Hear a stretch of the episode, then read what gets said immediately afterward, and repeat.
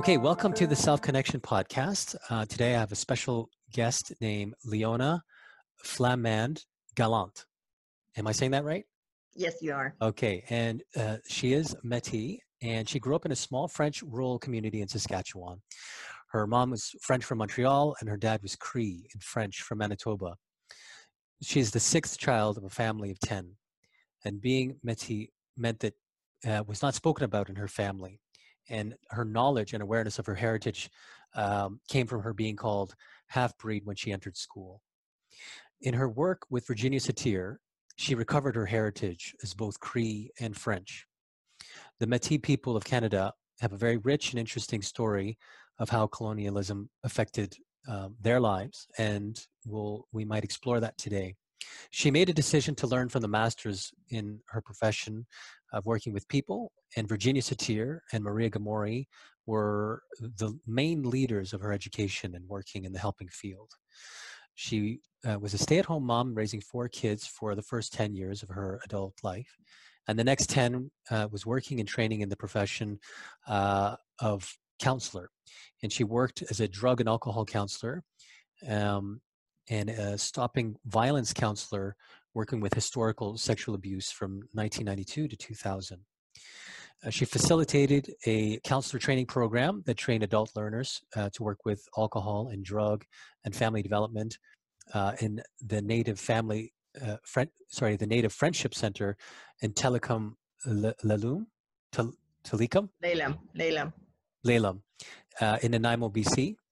And their program was satir based, and every person, as part of the training program, did their own family reconstruction, which Leona facilitated.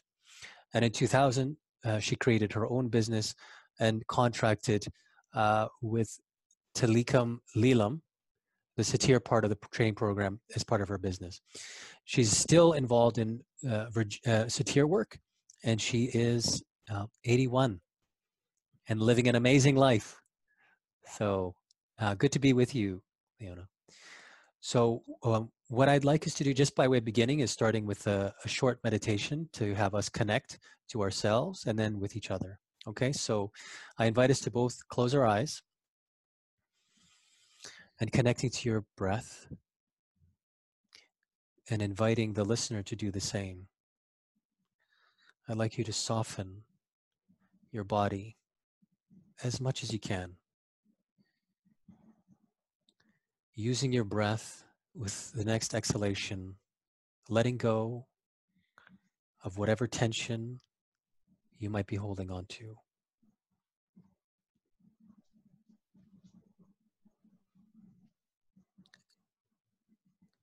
And with your breath, connecting to the flow of life that lives within you and around you.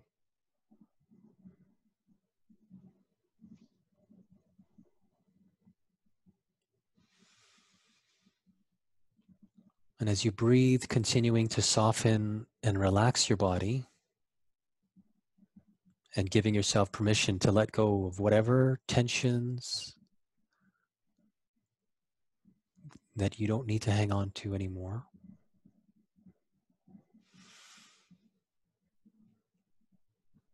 And as you inhale, breathing in whatever energy you may need that will help you feel connected and present in this moment.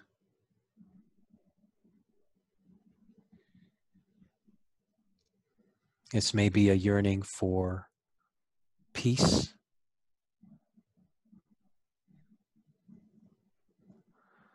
This may be a yearning for connection.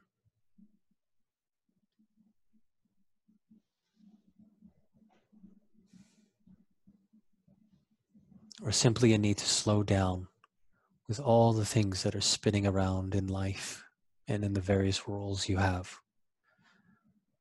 Just allowing yourself to be aware of whatever it is you feel you need and want in this moment.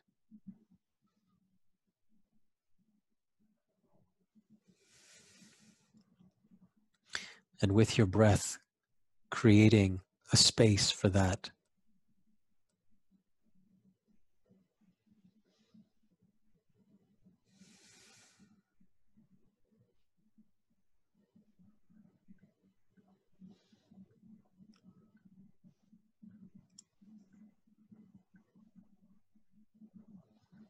So you continue to breathe, inviting a spaciousness, a calmness within.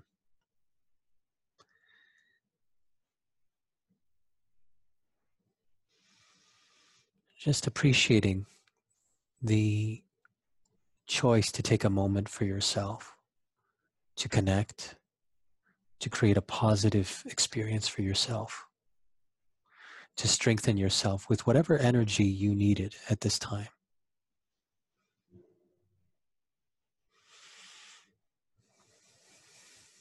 And just thanking yourself for being here and being with our conversation as we transition away from the meditative state. And as you slowly open your eyes, returning your breath to a regular cadence and looking around the space you're in, feeling the sensation of touch and the sensation of sound to ground yourself back and yeah, I would like to begin by saying hello to you, Leona. How are you? How are you feeling in this moment? What's, alive in you right now? What's um, alive? I um, I live in a really, really beautiful spot. And when the meditation emptied, I looked outside my window and saw this beautiful green tree. Um, it feels so rich and I look straight out and I see the water and the little island ahead um, and a bunch of sailboats mm.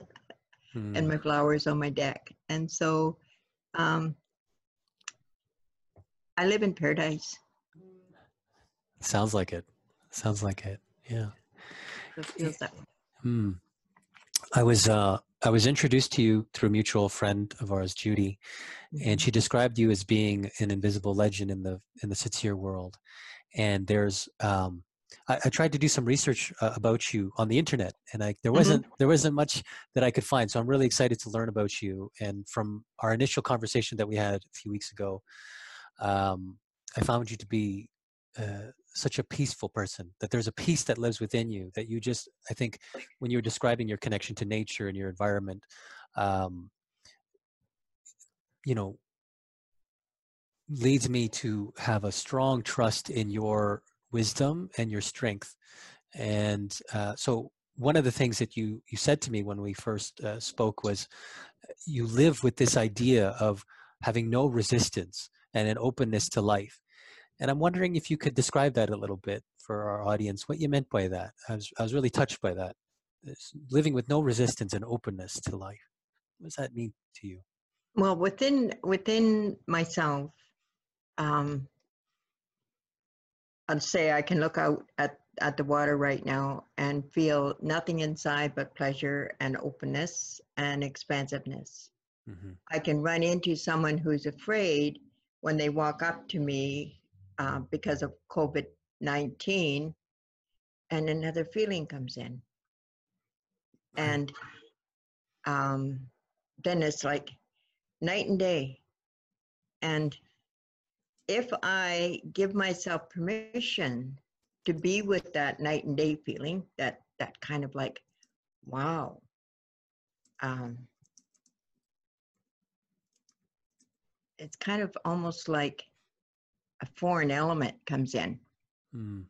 And if I allow the foreign element to come in and I recognize I don't need to go back to status quo, I don't need to go back to uh, that place inside of me that's in there at the moment. I, I can just be with it and stay with it long enough for something else to come and for compassion to come, for understanding to come for uh, my eyes to see the person that's in front of me. Mm. So, that's yeah, when you yeah when you talk about not going back to status quo, I think what you mean is is not going into a, a survival coping. Not is that what you mean? Not, not only survival coping.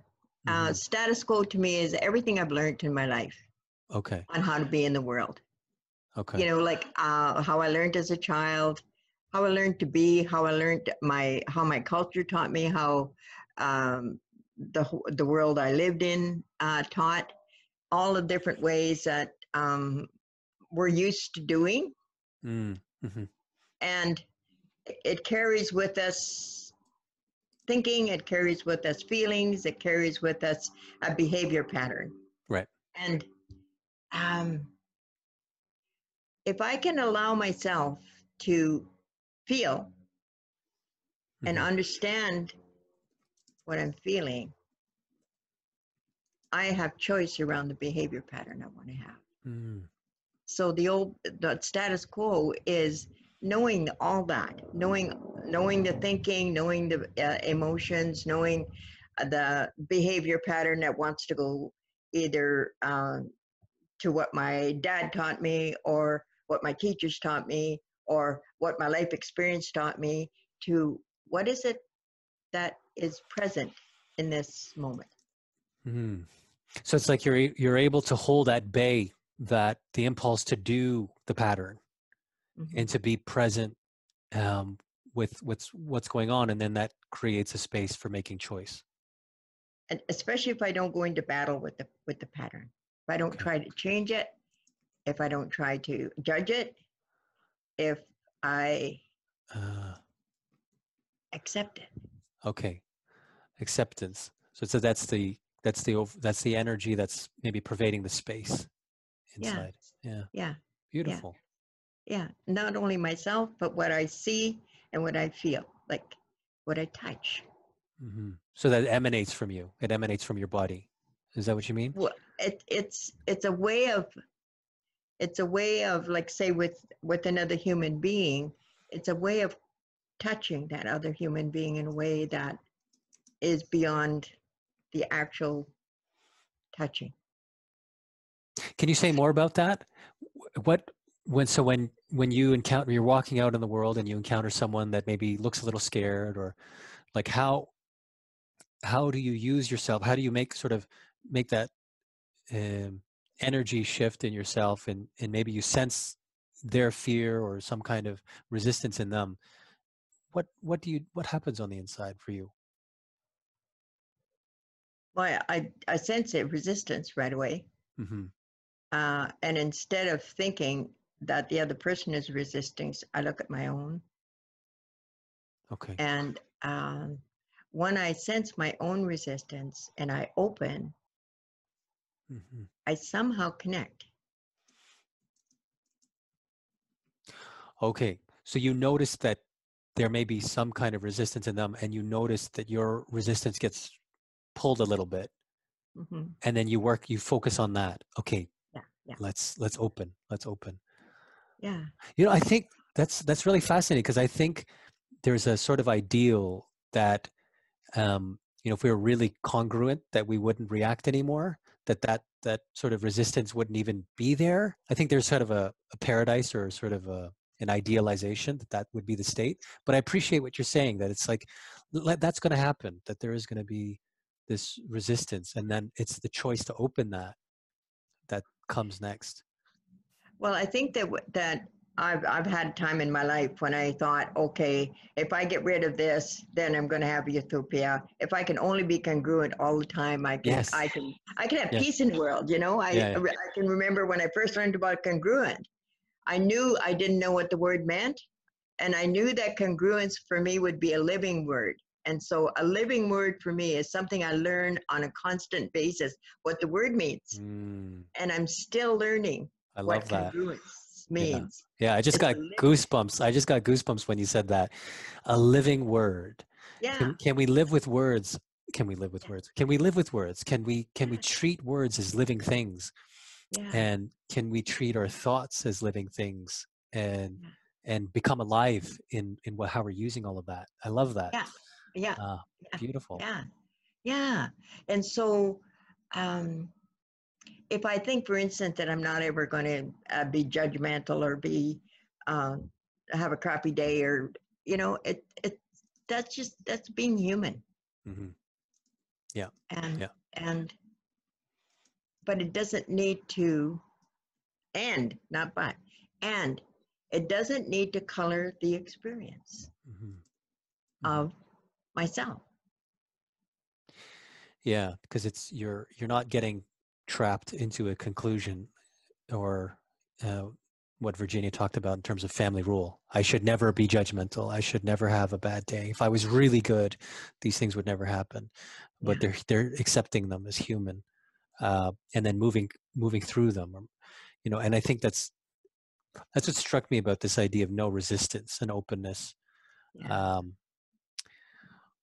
okay, can you uh, tell me maybe by way of some background um, a little bit about your biography and then the intersection when you met Virginia, whatever pieces of your life story that are important to connect us to, um, I guess, how meaningful it was for you to meet Virginia and then the impact that she had on your life. I mean, this podcast is really meant to focus and highlight Virginia Satir's work and the way her work lives through people. So if you could share some of your life story and, and how that's led to transformation in your life and then transformational work that has stemmed from you in specific roles. Um, yeah, I think that would be good. It um, it so changed my life meeting her, and where I grew up, and as I grew up, um, it was like that part of myself that was Métis I was not aware of or not even in had any cognitive understanding of it because it wasn't a part of our family uh, experience as um, except for the the hidden part, the secret part, the part that doesn't get spoken. Mm-hmm. And um, so it was kind of like an unconscious element. Right that created a whole image in my head. And the only thing, uh, so I had a lot of shame and a lot of um, uh, judgment about that. Mm-hmm. And about myself and about us as a family and about us, the whole thing. And so when we, when I met Virginia, and she asked, uh, she asked me about myself, and I told her that I was Métis, and then she she went on for maybe five, six minutes talking about the wonderful people that the Métis people were. Mm. And I had never heard anybody talk like that. Wow. Wow. Because in like, your life, in your life, it had been a secret. It had been shrouded in shame. Yeah. And, mm-hmm. and here she is, just like talking about this amazing, wonderful people. Mm-hmm. And it was pretty transformative for me to to to be in touch with. And how did you experience yourself in relation to Virginia in that moment? What what was new of the experience, or I'm assuming new, but or different in the experience you had with her than with other people in your life? Was there something new or different about it? Oh, totally. It was total acceptance. Mm-hmm. Felt a total acceptance from another person. And had you felt that way before? No. Okay, so it was the first time. Yeah. To feel total acceptance. Total. Do you have a sense of how she was able to do that with you in such a short period of time? And so, like, what what did she, you see in her? Um, well, for one thing, was at that time I didn't know it, but I felt her energy, mm-hmm. and um, I just felt like like this was just, uh, just like I walked into an energy field of something. I wouldn't have known at the time that this was energy or this was an energy field. It was like I walked into a, a space where all of a sudden it felt really good. I felt really good inside. And at the time, I didn't know why I was feeling good. I didn't know what it, this was about, other than there was such a warmth that came from her that it was impossible to not feel warm inside yourself. I I know that she touch was a very important part of how she made contact. Did she touch you in that first meeting? She... Uh, she took my hands. Mm-hmm. She took my hands, and she looked. She touched me with her eyes more than anything. Mm. What did you see in her eyes? Uh, acceptance, mm-hmm. a curiosity. Oh, I want to know you. Uh, uh, you're interesting. Mm-hmm.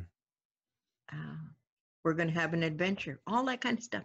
Wow, there's so much life in that yeah, moment. Yeah, mm-hmm. yeah, and it was because she was she was introducing everybody to herself and to the audience, and there was forty of us, so you know she wasn't spending that much time. There wasn't that much time.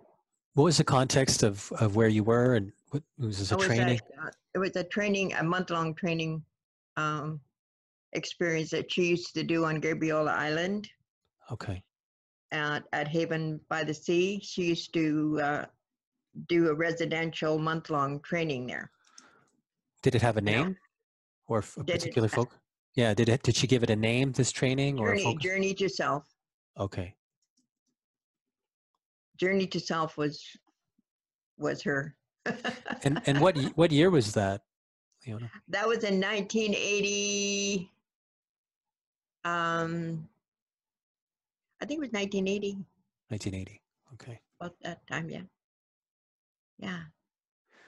Yeah. Um. So, what what happened in terms of your relation to your your history and your identity uh, in relation to meeting Virginia? So you had that experience of her talking about the Métis people and the acceptance that you felt. Um, what else transformed for you personally? Well, personally, I I was I was also I was at the time searching. Okay. For that for that heritage, I was all I was beginning to search for that heritage, and I was in a, a place where my family seemed like they were a block to that. Mm-hmm and in my relationship with her training and with the people that were there at the time and with doing the family mapping and all the ways that she all her her model because uh, I did a parts party with her. I did family mapping with uh, family stories with her. I did uh, a parts party with her. Mm. So, like, I did a lot in that month of personal work with her. But it was like um, what I found out through that work with her and through working with my family, because there was 10 in my family, all of a sudden, the lack of content, the lack of understanding, the lack of what I thought was something I had to totally be rid of, transformed into a wealth that was beyond what I knew. Mm. I could continually keep working with this and keep getting the wealth out of this. Mm. And and uh, because my family was so big, it was such a gift. Right.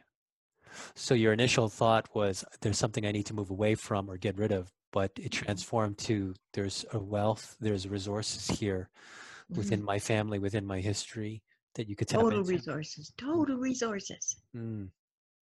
Amazing. Did you do a family reconstruction in that first month, or did that happen uh, later? Or oh, I did family reconstructions later. What I did in that month is that she did my family. Uh, I did a family map, and she went over the family map with me, mm-hmm. and uh, did a lot of um, talking at that time. Yeah, didn't actually do um,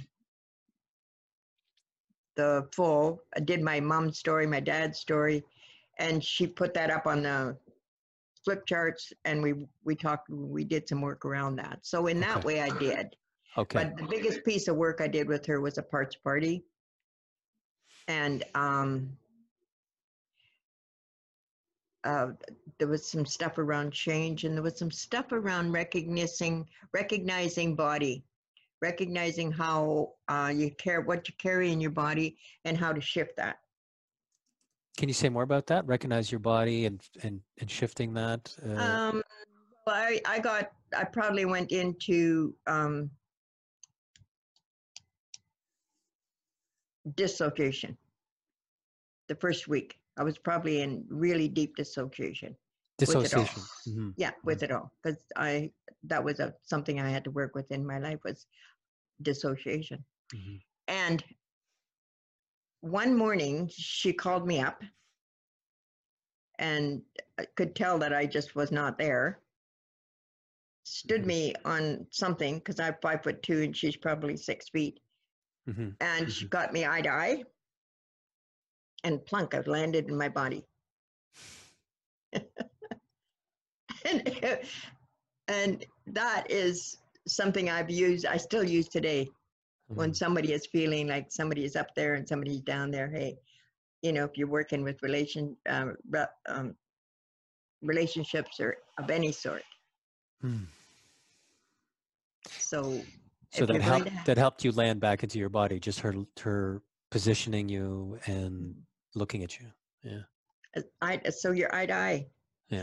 so what I did when I came home was uh, we had a fireplace, and my husband is taller than I. So if we were to have an argument, I always stood on the fireplace. yeah. Wonderful. Yeah. Yeah. Um, w- uh, were there any other um,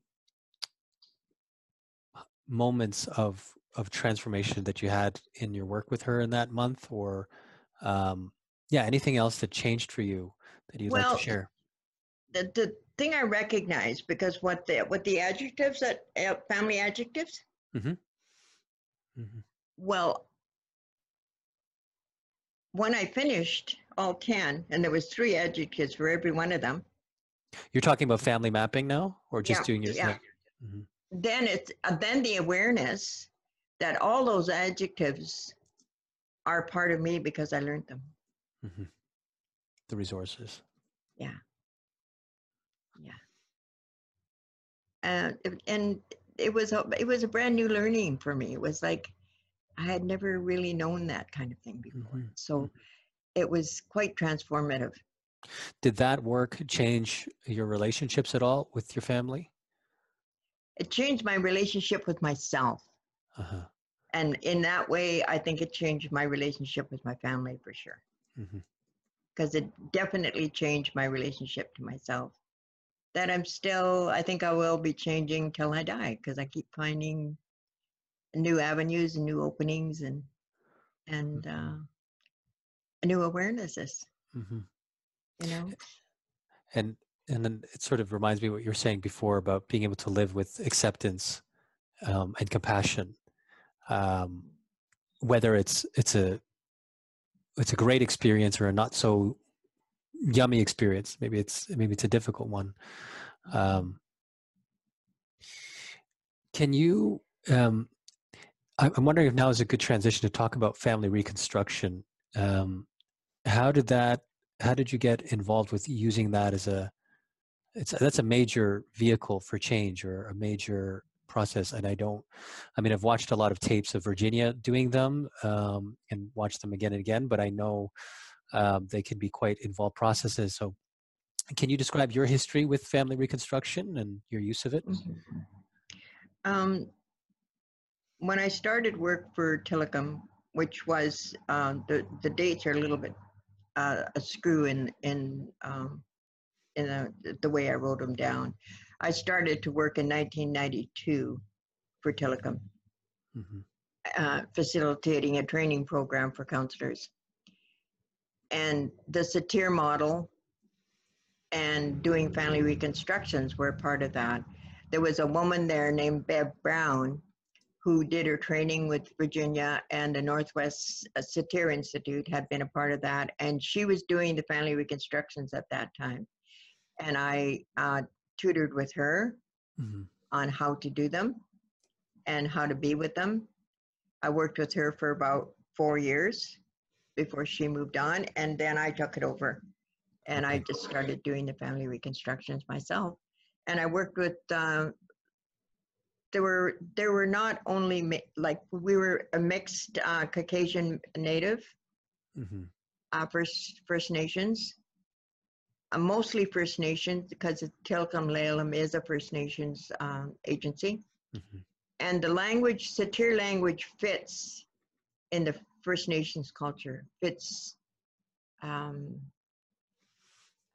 because of family, mm-hmm. because of community, because of um, honoring the different levels of eldership, child, um, parenting, all that, mm-hmm. all that kind of um, information that she has in her model fits the culture. So it seems like there was a seamless connection, um, and so you you were assisting. Her name was Beth. Uh, Bev. Bev. Bev. So you were assisting Bev for four years, and then getting, I guess, your your own training with using family reconstruction, uh, and then you started running it yourself. What can you? I wasn't running. I wasn't running it myself. Oh, okay. Uh, this was I was working for the uh, Friendship Center. Mm-hmm. I was a part, like I was working for them, and they had the funding for running this course. Okay. And they ran the course as a as a way of helping people get trained to go back into their communities and uh, uh be an influence in the communities. Okay, so what was that course called? The course that they were taking? It was a counselor training course for okay. family violence and for drug and alcohol. Okay, so family reconstruction was one component of this training program and not only family reconstruction, but the whole um, model. Okay. So we would we would teach the communication stances, the change model, mm-hmm. the uh, parts. We do parts parties. We do growth model. We do we do all the parts of the model, and then we do the people would do their stories, and because story is such an important part of uh, a person's healing mm-hmm. and having our stories heard is um, is healing in itself. Just mm-hmm. having your story heard is healing. Being able to hear your own story is so healing. Mm-hmm. And so the whole whole concept of story is so important. And so, so I'd like us to focus specifically on family reconstruction and this idea of story.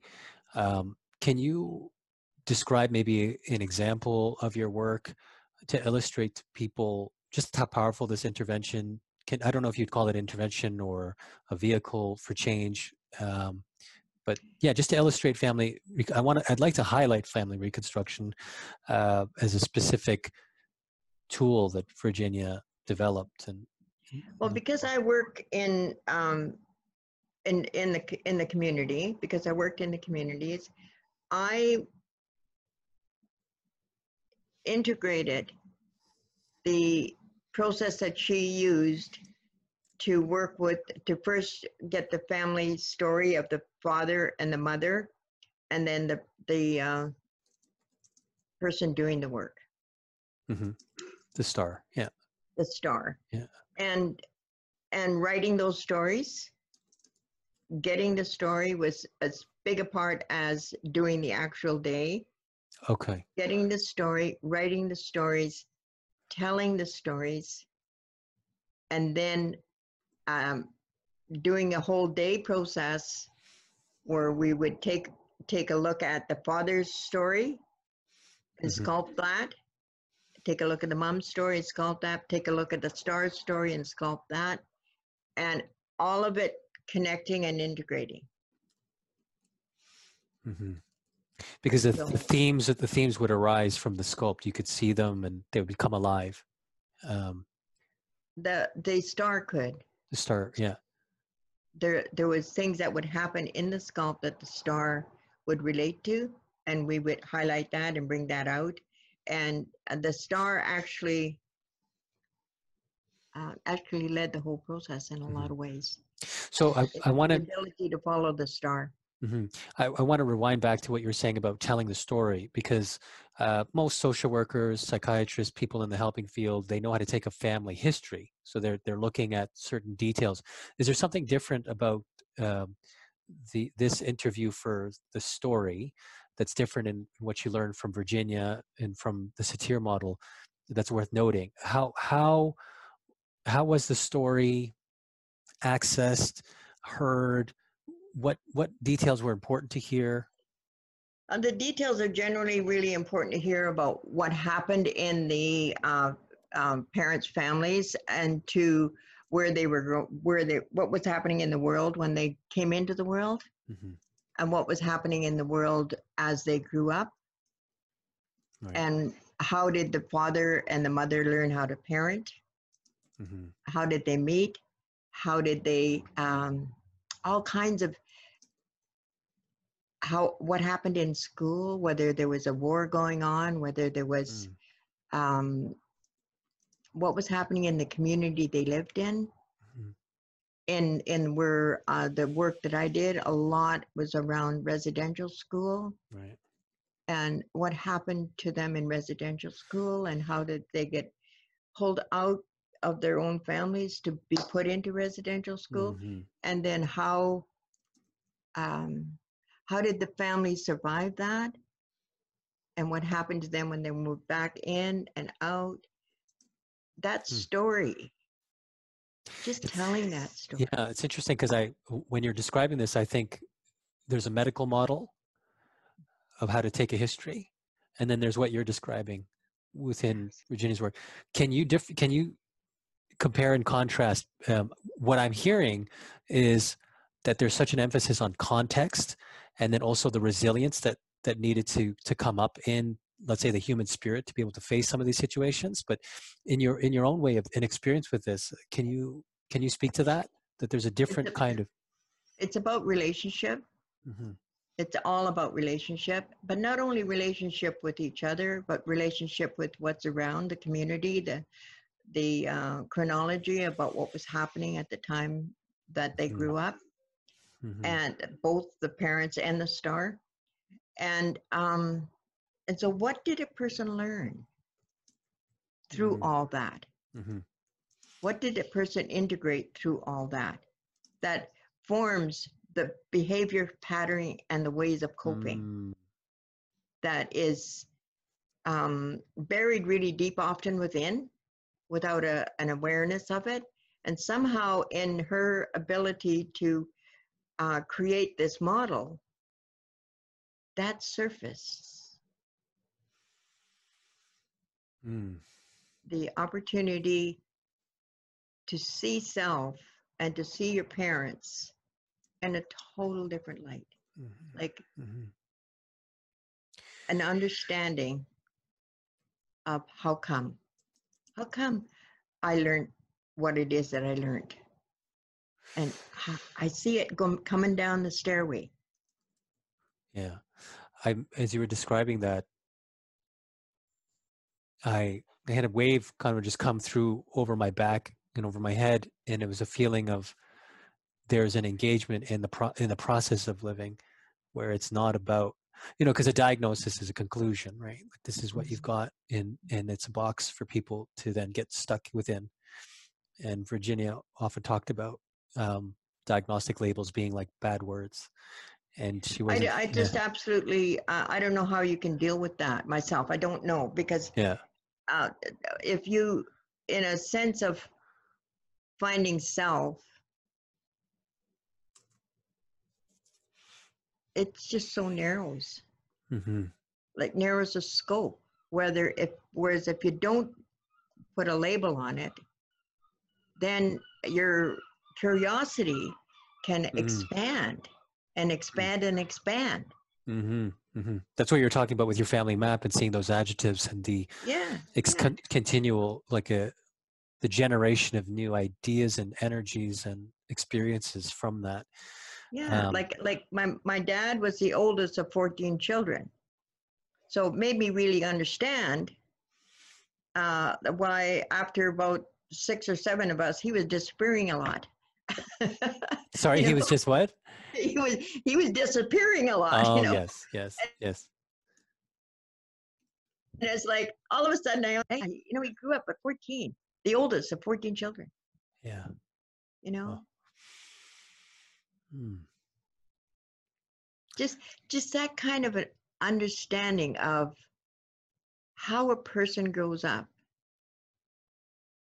and how they end up learning how to cope.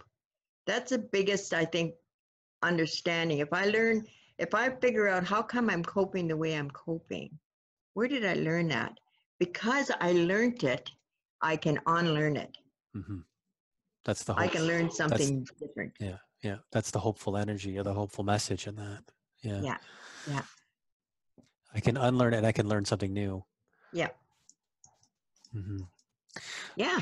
Uh, so I wonder if this is maybe that's a, a good transition to talk about what is self and what is essence. Um, because I think by by being able to see the form of the learning, then you can make choices about do I hang on to it, do I let it go? what do i need mm-hmm. to add you know there's there, there's this kind of flexibility with uh, energy or with life that that can come of that can you describe what what you what self and essence means to you are they the same thing are they different how do you think of these things i think they're the same and i think they're different i can't mm-hmm. know my essence until I, unless i know myself i can't know myself unless i really know my essence mm-hmm. you know it's it's a continual it's a continual movement of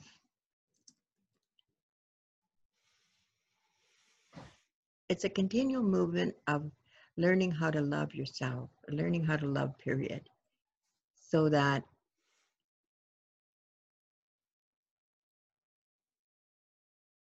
it's it's like if I was to use a metaphor. Um, if you're making bread,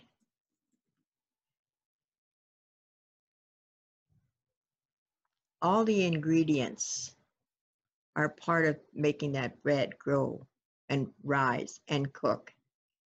And sometimes that bread will just go flat. You got to figure out how come it went flat. Mm-hmm.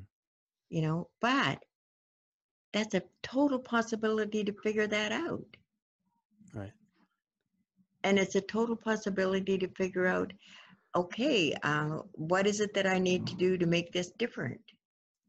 Or to enjoy what's there because often it's all about essence it's all about really enjoying the total moment. Mm-hmm. so so help me understand. So there's they're similar or they're the same but then different. In what way are they different? Because um, i know them in a different place. I can know myself. I can know um, how i grew up I can remember what it felt like to walk in the mud. I can remember what it felt like to sit in a strawberry patch. I can remember what it felt like to uh, ride a horse mm-hmm. as a mm-hmm. kid. Uh, all those kinds of memories that make up a self. Mm-hmm. And then there's there's that place where sitting in the strawberry patch and looking at the sun hit a tiger lily you're in a total other place. It, it, it's not in memory. It's not in um, understanding. Hmm. It's in essence. Mm-hmm. The essence of the the sun, the berry, the color of the flower. Mm-hmm.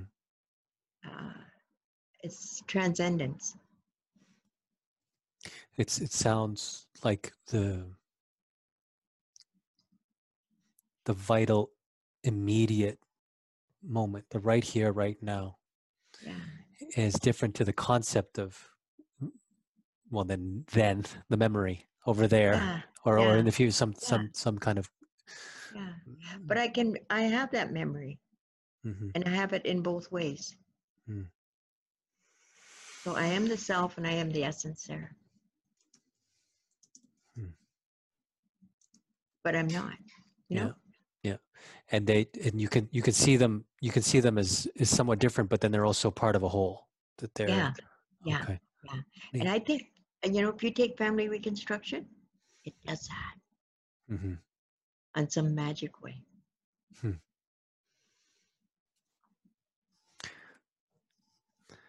Well, I feel that our conversation has felt like a meditation to me in a way because I feel the thoughts coming through me as I try to understand, but I also feel um, some things moving through me as I listen to you. So, in in and I don't often feel this way when I'm interviewing or talking with people, um, and so I think that uh, speaks to the energy that you you bring to our meeting, our encounter, where you're you're living in two places at once, say, the self as you describe it in the essence and so it's it's it's really nice to be here with you to feel that so thank you yeah, yeah, thank you for for sharing your your essence with me and also your memories uh, which are grounded in in essence. Um, not that, not that in memory, I haven't done a lot mm-hmm. with that whole area where things happen in a person's life mm-hmm. that you want to put on a shelf. Yeah. Yeah. Leave it in the book. Yeah. yeah. And words, like words are, words are so amazing. Like, like sometimes when I when I read Satir's stuff, um, her words, her images, the way that she writes, it's like I see this word and wow, I never I never saw it before, but I've read it hundreds of times. Mm-hmm. And all of a sudden I see this word and it means something like context. Context is so difficult for me because you know, Brian Swimme, who's a cosmologist, talked about we live in the context of the universe. Mm-hmm. And I never, I thought, yeah, that's why you can't take it down into just this. It's yeah. we, we, our context is not only the earth and ourselves, it's all the universe. Mm-hmm. So our context is that. So imagine how big how massive, how amazing the learning capacity is. Yeah, that you could draw from, you could draw from that, and, I think you're using context like you did with congruence. It's there. There are living words.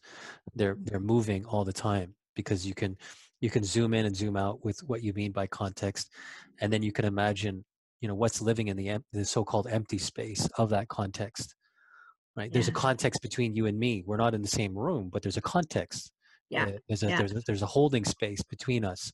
What's going on in that space? Well, we're each contrib- putting something into the basket of that space. And what I feel from you is an acceptance and a curiosity and a willingness to risk sharing.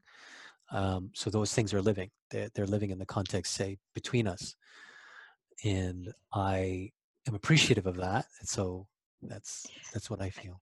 Yeah yeah like i feel really um i feel really heard and like i think that you've been able to hear what i'm saying which i often struggle with mm-hmm. i often struggle with finding the words because i think that i can use the words that fit for me don't often often fit for someone else mm-hmm. and so um and i've gotten so I'm really okay with my own words. So they're yeah. there. Yeah. And, yeah. and that, that's okay. You know, I don't have to learn how to speak in a different way. Mm-hmm. Mm-hmm. You know, in a different language. Well, you've got the full force of the essence of what you mean behind the words. That's I think that's that's the most important thing. You know, and and I agree with what you said. You know, words are amazing, um, and I I I like to explore with um, what what are the words that are the best pointers to the experience for me because then those things start to live together and and like when you said with context it's like every time you think of that word you're connected to the richness of all that it's like a it's like a doorway into all the different meanings behind that word um, and there's those the resources right and so mm-hmm. um, they're the signposts to um, something incredible and and then also the danger of words as well which we talked about in terms of labels and conclusions and diagnoses. There's there's there's something destructive about words as well. Um, so you know it's it's we have to be careful with our use of words and um, yeah. Yeah. I th- i think that uh, i was going to say around virginia um, i really believe that what she taught, we're not even caught up to yet, the magnitude of it in our world. Mm-hmm. It's like we've been given such a gift, and we're we're just we're just at the beginning of opening that gift. Mm-hmm. So, um, I mean, we're we're almost at at an hour um, in yeah. our talk, and I'm wondering, just on that point that you made, is there a message? Is there um, a hope that you have for the world that's connected to what you're doing with Virginia's work that you would like to share? Um, maybe related to what you're saying about we're not cut. What are we not cut up to? You know, what's your hope for the world that if we could catch up to, that might be experienced more in the world or expressed more in the world? That's a big. That's a big, big question. Mm-hmm. Um, that's an amazing question. If I was to stay with myself in that place, I think with where we are right now, with the fear that's been portrayed so em- eminently, uh, I think that our ability, my ability to be with fear hmm. in a non destructive way to myself, to my family, hmm. to my community, uh, is what what I feel this morning. I mean, it might be different tomorrow or the next mm. day, but that's what I feel today. Somehow fear is here. Yeah. And it has a face and it has a feeling and it has a power. And how to be with that power in a way that brings forth love and not more fear. Mm-hmm. Like, I love the fact that the heart is a symbol for this virus. Mm-hmm. And so how can I how can I embrace fear with love?